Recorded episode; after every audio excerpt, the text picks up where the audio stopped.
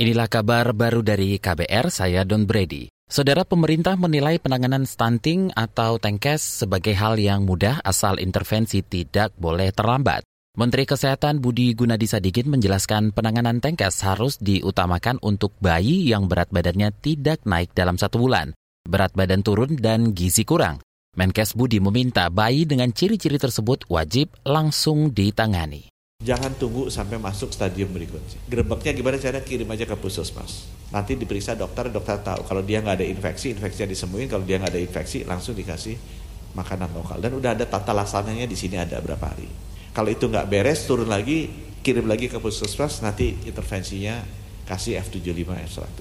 Kalau dia masuk ke gizi buruk. Kalau udah masuk stunting, udah telat. Menkes Budi Gunadi Sadikin meminta hal ini disosialisasikan ke seluruh daerah agar masyarakat juga sadar pentingnya memantau tumbuh kembang anak. Kata dia, intervensi juga harus dilakukan dengan memberikan makanan tambahan kepada ibu hamil.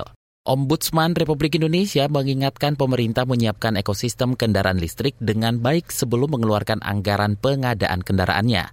Anggota Ombudsman RI James Lee Huta Barat menyarankan pemerintah memberikan syarat kesiapan bagi daerah yang akan menerima anggaran tersebut. Kita beralih ke berita olahraga, saudara Indonesia bertahan di peringkat ketiga pada klasemen akhir perolehan medali SEA Games Kamboja 2023. Dikutip dari situs resmi perhelatan olahraga terbesar di Asia Tenggara, tiap dua tahun sekali kontingen Indonesia memperoleh 87 emas, 80 perak, dan 109 perunggu. Perolehan itu terpaut sedikit dengan tuan rumah Kamboja yang berada di peringkat keempat dengan perolehan 81 emas, 74 perak, dan 127 perunggu.